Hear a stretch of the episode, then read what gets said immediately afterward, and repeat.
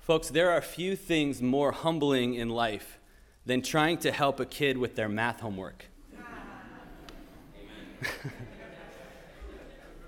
it's sort of an exaggeration, but it's pretty amazing how often my oldest kid asks me for help with his homework, only to watch his dad painfully scratch his head and fumble with obvious uncertainty. He's only in third grade. so it's not like it's not like I couldn't give him the answer, although I confess I'm a bit out of practice with multiplication tables. The real issue is that he's supposed to show his work. The teacher wants to know how he came up with the answer.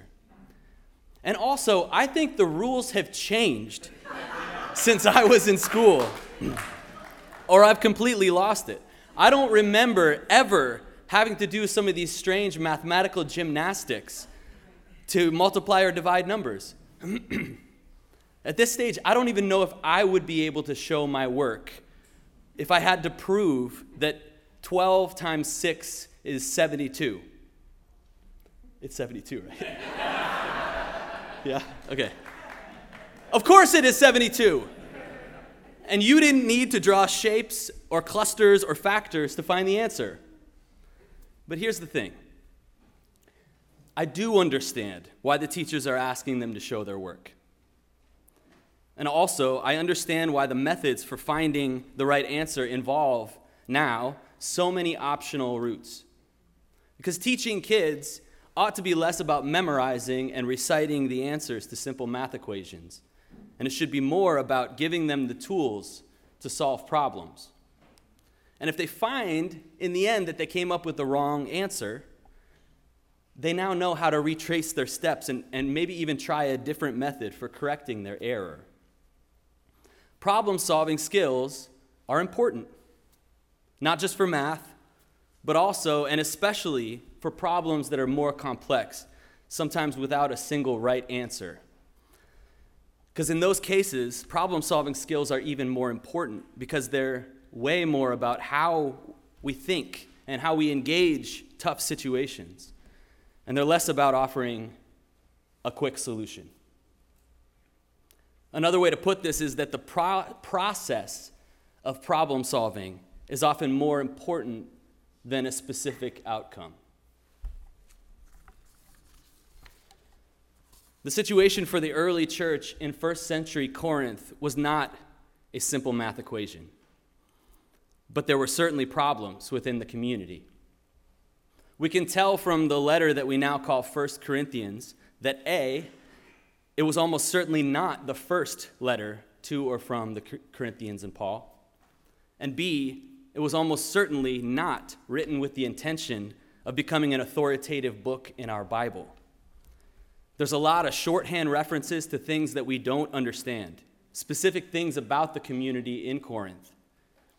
Paul seems to be quoting back to the Corinthians certain statements that they had written in a letter to him, and we don't have that letter.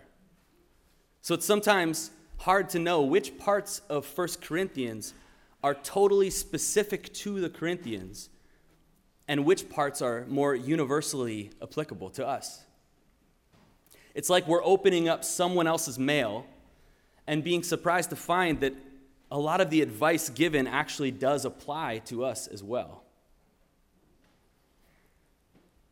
What do we know about ancient Corinth?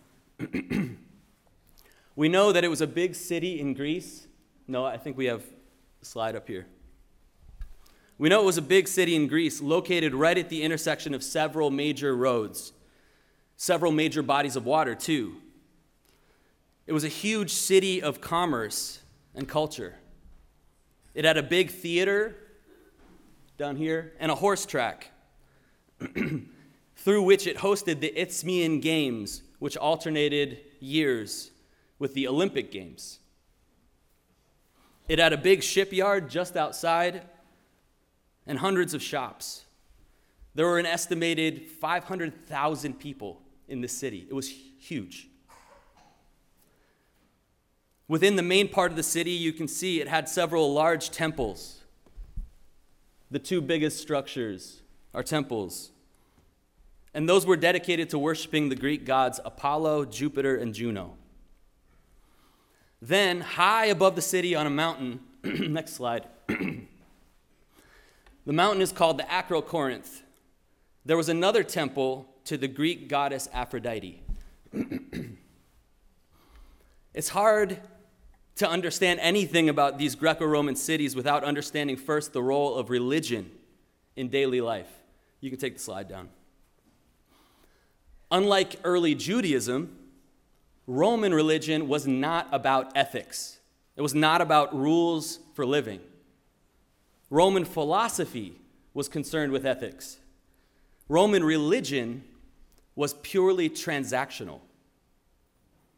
The Latin phrase da ut des," I give so that you give, was used to describe the relationship between humans and gods. Worshipping or sacrificing to one of the gods would be a way to obtain a blessing, or to tip an advantage in your favor, or to prevent harm. And depending on what you needed, that's which God you would go to. Nothing happened by chance. Every blessing, every curse, every harvest, every illness were the result of some whim of some God. But that's not all. Religion was also the basis for all social life in these cities.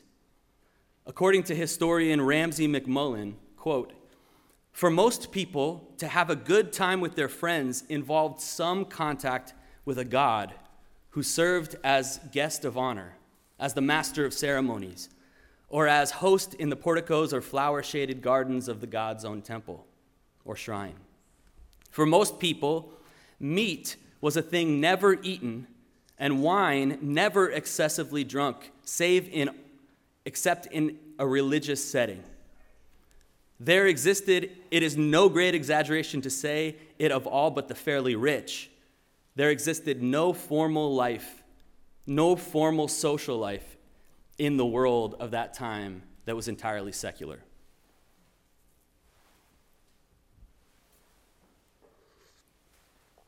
Roman religion was everywhere, not just in the temples.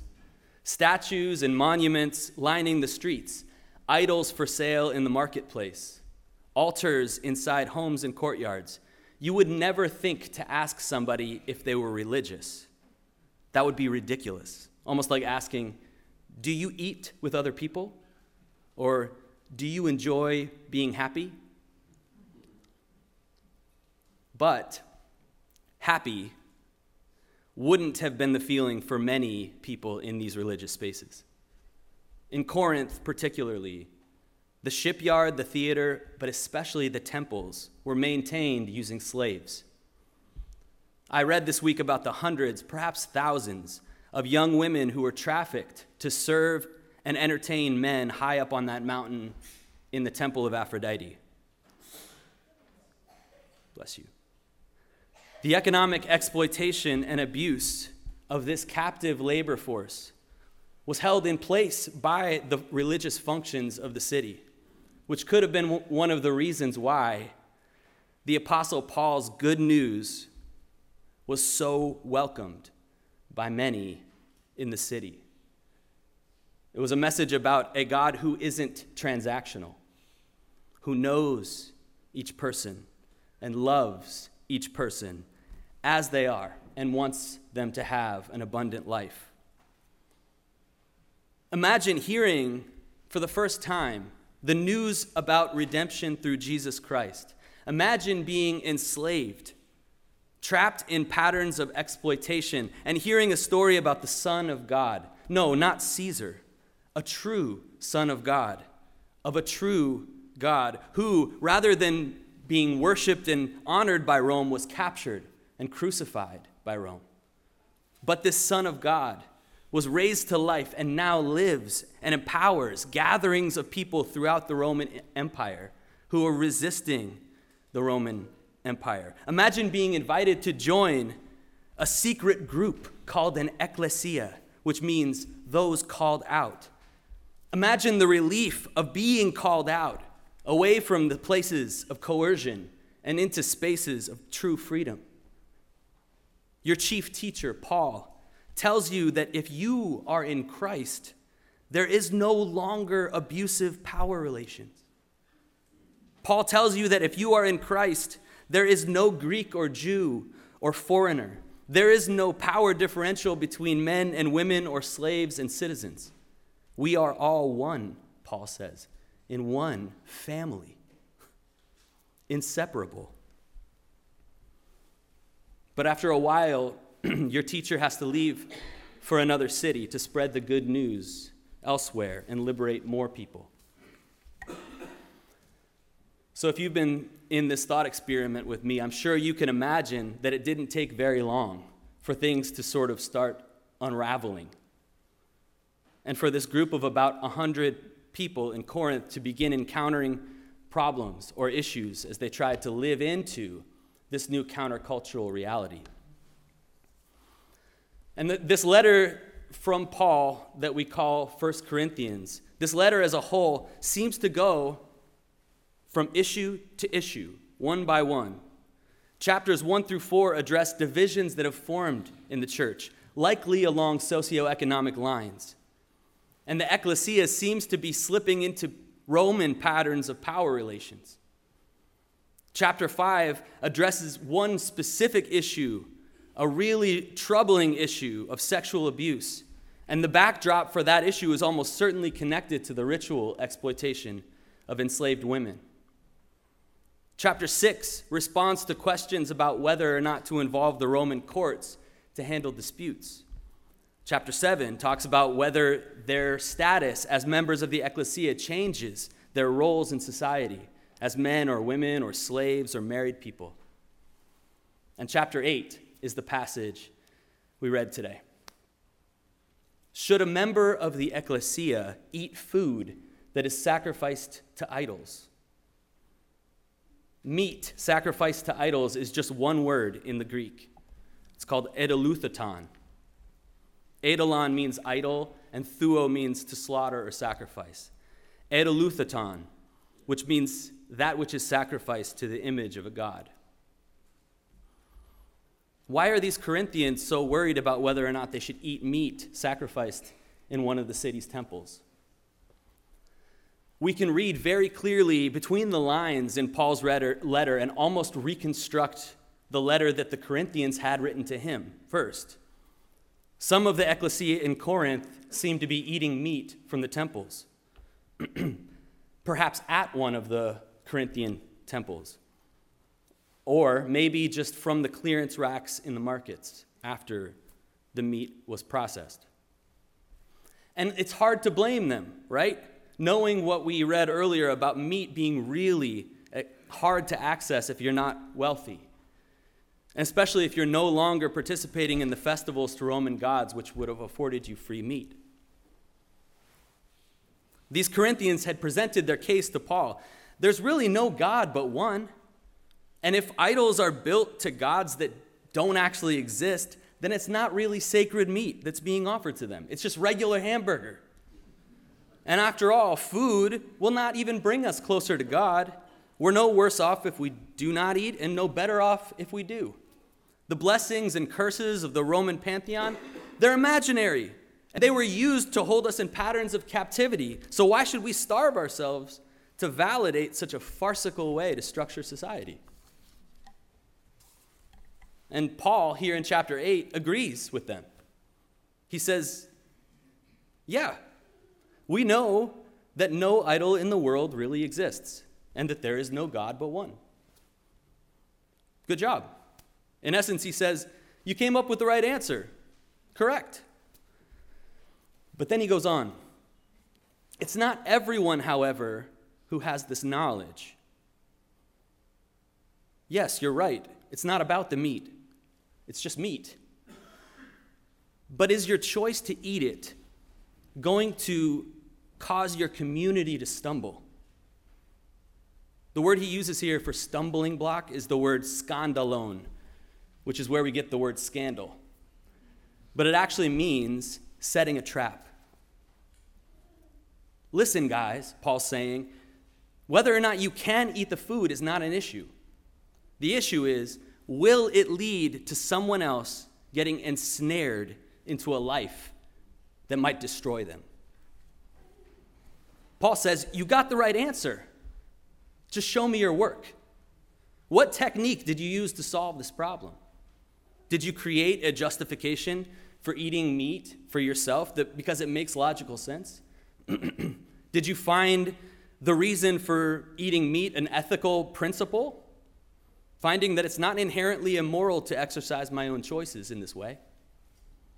Were there perhaps some self serving intentions for enjoying the benefit, again, of temple social life? Or did you use the logic of love? How will this choice contribute to the survival and well being of others?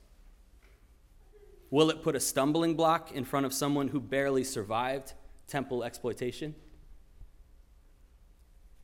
Will it hurt someone I love? Paul goes on to address several other issues in the rest of this book, all specific questions coming from the Corinthian ecclesia, and each time he responds in the same way Inspect yourselves and your intentions. Your reason for doing things really matters.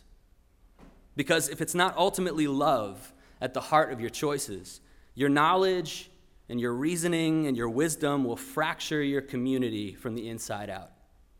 All of us possess knowledge, Paul says. Knowledge puffs up, but love builds up.